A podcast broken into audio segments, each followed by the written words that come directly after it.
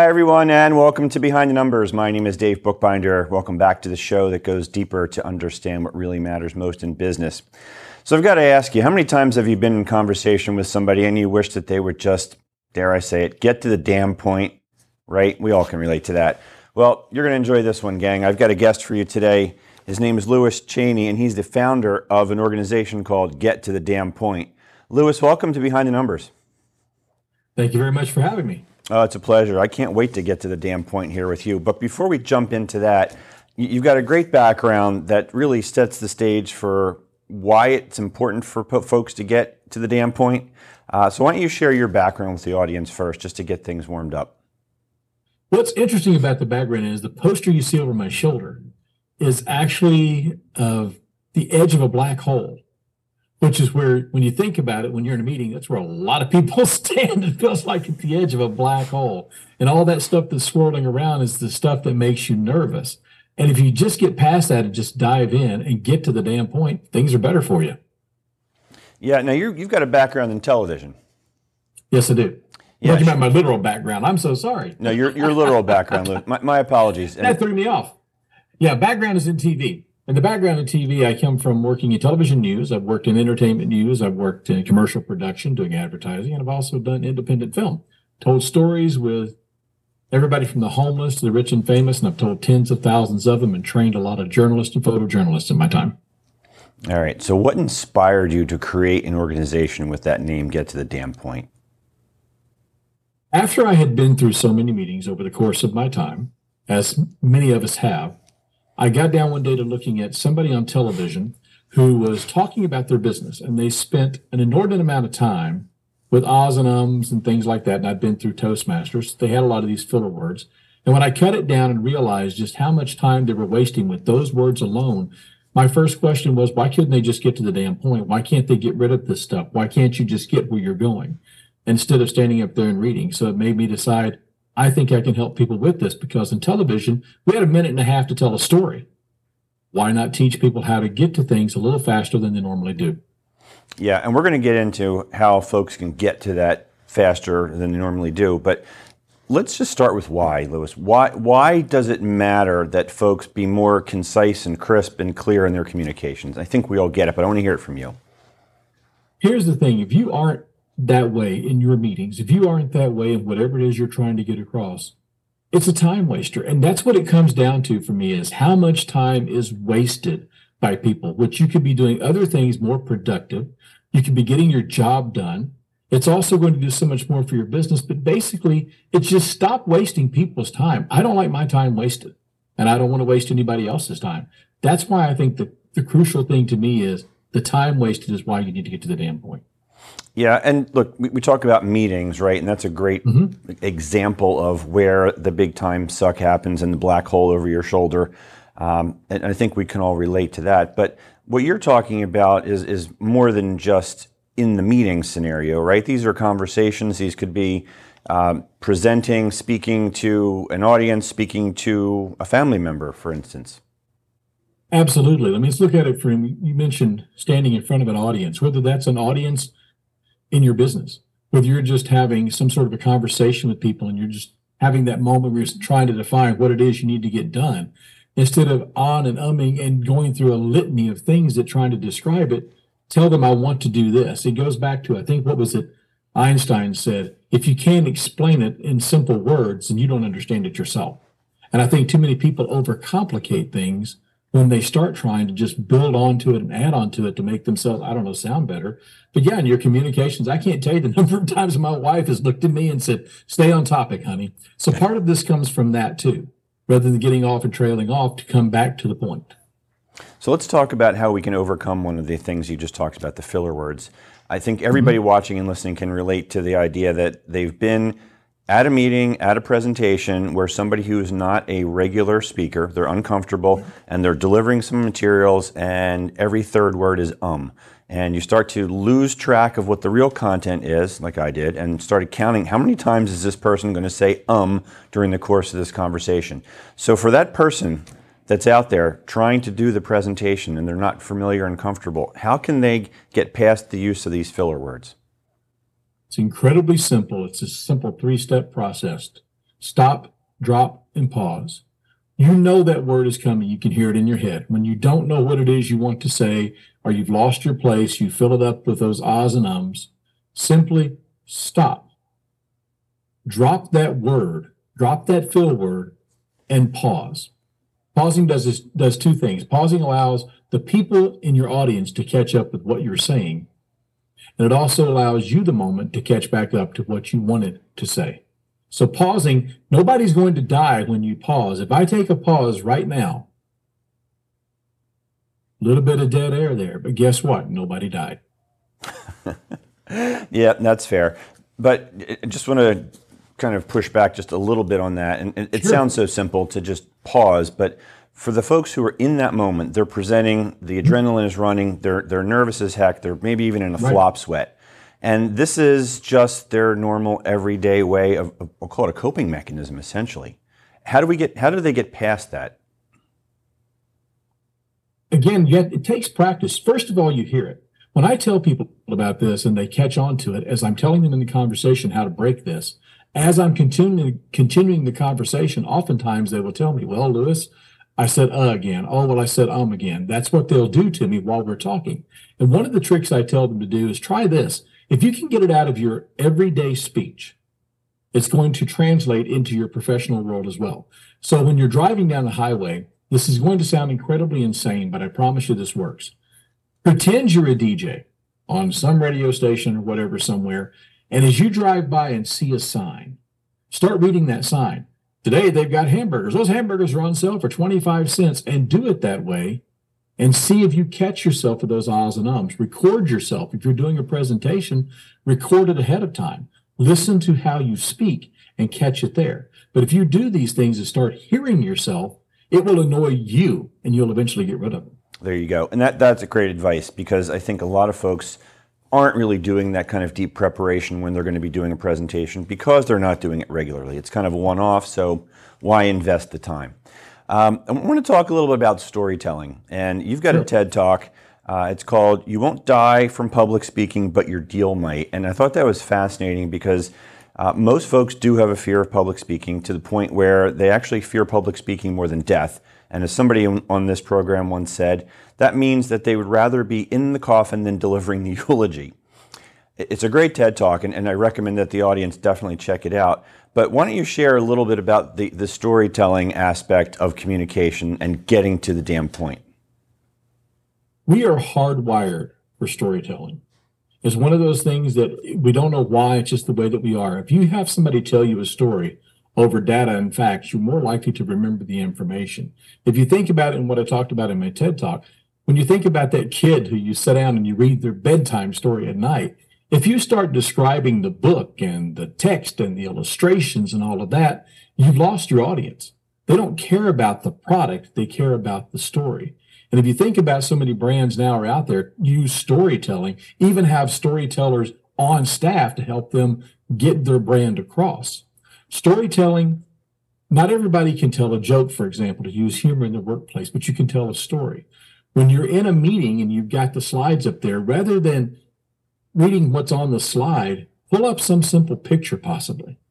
A picture's worth a thousand words. I come from a background of media, so I come from a background of video.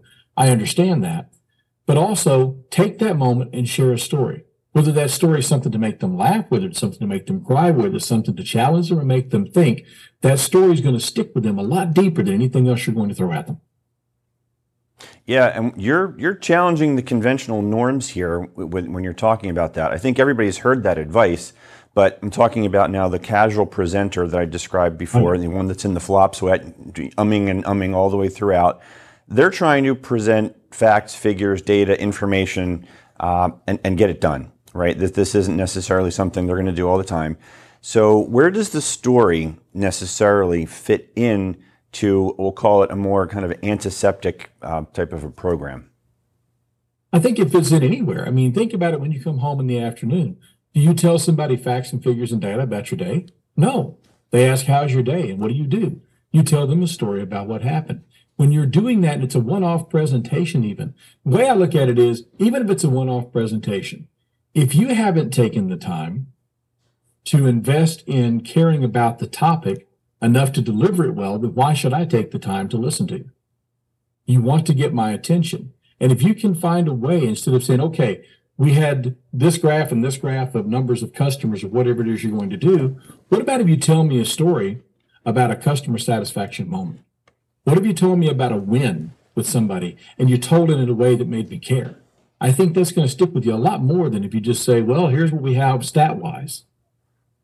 Yep. Lewis, for folks who are watching and listening and want to learn more about you or how they can work with you, uh, what's the best way for them to reach out? Just reach out to me at get to the Lewis at get to the damn point.com, L E W I S at get to the damn point.com. Email me and we'll go from there. Great. We're bumping up on a commercial break here, but I want to sneak in one more thing, maybe in like two or three minutes if you can. The, the TED Talk, like I said, the title is You Won't Die from Public Speaking, but Your Deal Might. Why don't you explain that part of the message? Why will your deal die from your inability to speak? I'll give you a perfect example of that. I had a company that was looking to hire me just before the market went down, and they were a company that was a multi billion dollar organization. And I was talking to them, and they said that they had gone to a meeting with a client. And this is somebody who takes in millions of dollars financial stuff for people. And they had this meeting, and one person in there wasn't trained to speak well. They started asking questions of that person, and that person alone shot a $10 million deal because you start talking too much. Part of the trick is knowing when to shut up. And that's what a lot of people don't do. And knowing how to speak well and present your material well makes a huge difference. And that is a perfect example of how it can cost you on your bottom line. Yep, well said. Lewis, we're going to take a break here so you don't go anywhere. Uh, folks watching and listening, uh, you sit tight. We're going to pay a few bills and we'll be right back after this quick break. An old expression in business that you can't manage what you can't measure. Business performance and business valuation, it's all measured by the numbers. But I've learned that the real lessons and the tough decisions that are made occur behind the numbers. My name is Dave Bookbinder. Join me and my guests as we go behind the numbers to understand what really matters most in business.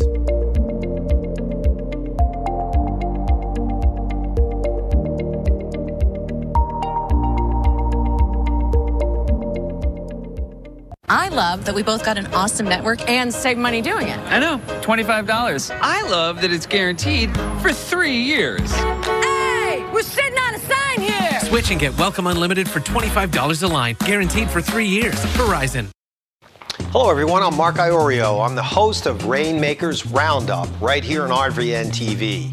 The show is about looking for people who are in competitive businesses that are doing something different and unique in the world of sales and marketing. Join me right here on Rainmakers Roundup on Wednesday mornings at 9 a.m. and then again on Thursday evenings at 6:30 p.m. right here on RVN TV. Oh, okay.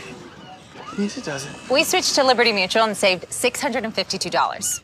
They customize your car insurance, so you only pay for what you need. With the money we saved, we thought we'd try electric unicycles. Oh, oh. Careful, babe. Saving was definitely easier. Hey, babe, I think I got it. It's actually. Okay, show off. Help! oh. Only pay for what you need. Liberty, liberty, liberty, liberty.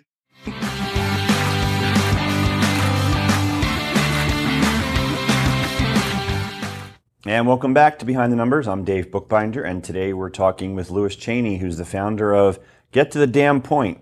Lewis, welcome back for round two here on Behind the Numbers. Let's do it. Thank you. Yeah, let's do it. Let, let, let's start off by talking about kind of the, the overall theme here in getting to the damn point, and that's creating connection. Because as I mentioned in the first segment, when you're watching or listening to a presenter and they're doing the filler word things, we're not connecting. So, what can the audience do uh, to enhance their ability to make the connection to whoever the listener is? I think for the audience, it's a matter of, of the person up there being able to do it well. I mean, you can have somebody up there that you can try your darndest to, I mean, hang on to every word they're saying. And if they're just not doing it well, it's really hard to do. When you're in that situation, all I can tell you then is look for the tiny nuggets You might find something they say, jot it down, whatever you have to do, make a note on your phone, whatever it is you do to track that. So at least you can come away with something instead of going, hey, this thing is a total waste. If they throw something out there you might could use, jot it down. Let's talk about humor, humor in the workplace. Um, like you said, some folks can carry it, some folks can't. Uh, talk a little bit about humor. Why is it important to try to at least weave some sort of levity into the workplace from your perspective? Let's talk about stress. Yeah. I come from a background, man, of working in television news. We were racing the clock every day and covering some of the worst things that, that humanity could do to each other. The stress level was high. Humor in the workplace in the newsroom was really, really big. And I think it's the case just about anywhere. I mean, there's been studies done. You can look up humor in the workplace all over the web, and you will find tons of stats and research to back this up. I don't want to go into all of that stuff, but you can't, not everybody can tell a joke. Sometimes you've had people in a meeting, tell me if this has ever happened to you, Dave. Somebody pulled up a piece of paper and read a joke to you. it's like painful to watch. So not everybody can tell yes. a joke, nor do you need to, but everybody can tell a story. And if you share your stories with other people from the background I come from, and when I get into that side of it, I call it choose the good news. Because you're the producer of your own newscast. You have good and bad stories every day. Pick the ones you want to tell. And if you share the ones that are good, you're going to lift yourself up and other people, especially if it's got humor in it and makes them laugh or smile because it's a positive feedback loop. If you make somebody laugh or smile, what happens to you? You laugh or smile back. So it's better to have that than to try to run around and be a joke machine. Just share something just small that happened to you, something funny that happened to you, or tell them a story about something good in your day because it's going to make them feel better and you too. So, when in doubt, if you use a little bit of self deprecation, make fun of yourself, um, you, you, may not step in uh, proverbial cow chip. Pretty much, yeah. That's what you want to do. Put it this way it's like that old meme you see. You don't want to tell a joke that has HR saying, Tell it to me. That's what you don't want to do. Right, exactly. So, Lewis, we've talked a lot about some great practical tips and, and where things mm-hmm. go wrong and how we can correct them. But I want to touch on the ROI of what we're talking sure. about here the return on the investment of becoming a more effective speaker and presenter. And things that come to my mind include obviously connecting is, is going to help to foster better team building. But why don't you share what your experience has been in terms of the results that companies have seen by implementing some of these things that we've talked about here? Think about how much time is just to touch on meetings. Right now, I looked this up. I'm the only person that's done the math that I can find. In the United States alone, in a month, 19,040 years worth of time is spent in meetings. I throw that stat at you because it's a staggering number. And I had a lady that I coached who told me, she said her boss told her, if you go into a meeting, fill the hour. These are ridiculous ways of doing things. The way we're doing things is very antiquated. We need to start changing the way we look at meetings and holding people accountable to get to the damn point, get in and get out. Or as I call it, go, go, go.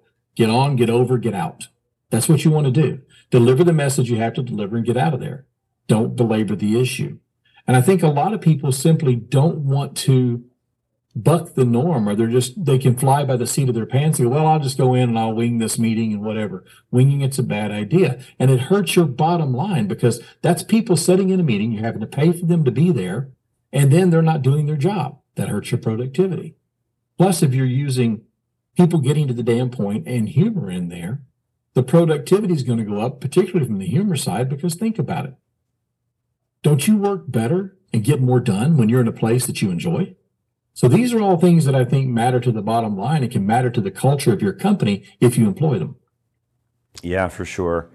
I want to jump back to your TED Talk for a second sure. because I, have I've worked with TED Talk coaches uh, and what you've got to do to deliver that kind of a presentation in the fashion that they want it done.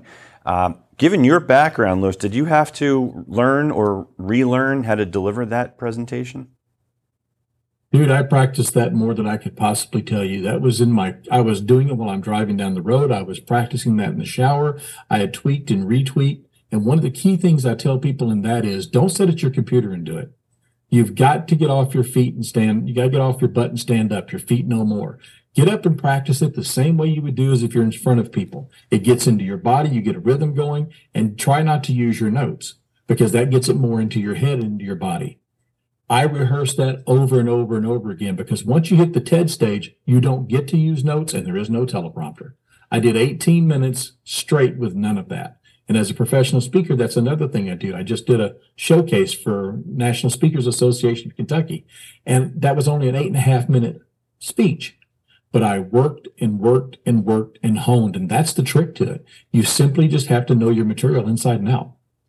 Yeah, for sure. And I, have been through that process and had to do uh, or got to do um, a, a, talk for um, a finance conference. That was a Finex uh, talk. It was kind of a, a, TEDx style talk, so it was mirrored after mm-hmm. that whole presentation. And like you said, I must have rehearsed that speech, I don't know, a thousand times. So anyway, I want to talk about the the sales folks who are in the audience right now, and frankly, everybody's in sales, as my friend Todd Cohen likes to say. Um, we're all trying to represent our, our particular organizations. What's the advice for the sales folks it, it may be just a little bit different than what we're t- when we talk about the standard type of presentation, Lewis. Just, I mean, it goes back to connection. I mean, if you walk up and just as a little slide aside here, one of the things I do as well is I'm also a professional mentalist and magician, and I have taught folks how to use a little bit of that to get into people. As a matter of fact, it's on my business card. If you can get into people with something quick that's common, think about um, they say elevator pitches, not elevator pitch, but elevator conversation when you just meet somebody at, at uh, in an elevator, you meet somebody at a desk somewhere, maybe it's your wait staff, having fun, just connecting with them and just speaking to them as a human being. Be a human being first. That's going to be crucial to getting into anybody because if you walk in and you have too much of a quote unquote sales air about you, they're going to sniff it. It's like chum in the water, man, for sharks. They're going to know that you're being maybe not as sincere and I know this is an overused phrase, and man, I hate to overuse it again, but authenticity matters. Be who you are, be the person that you are. If you can walk in, laugh, and cut up with them, or make them smile, or compliment them, or anything to start making that connection, then you're going to have a much better road getting anything sold.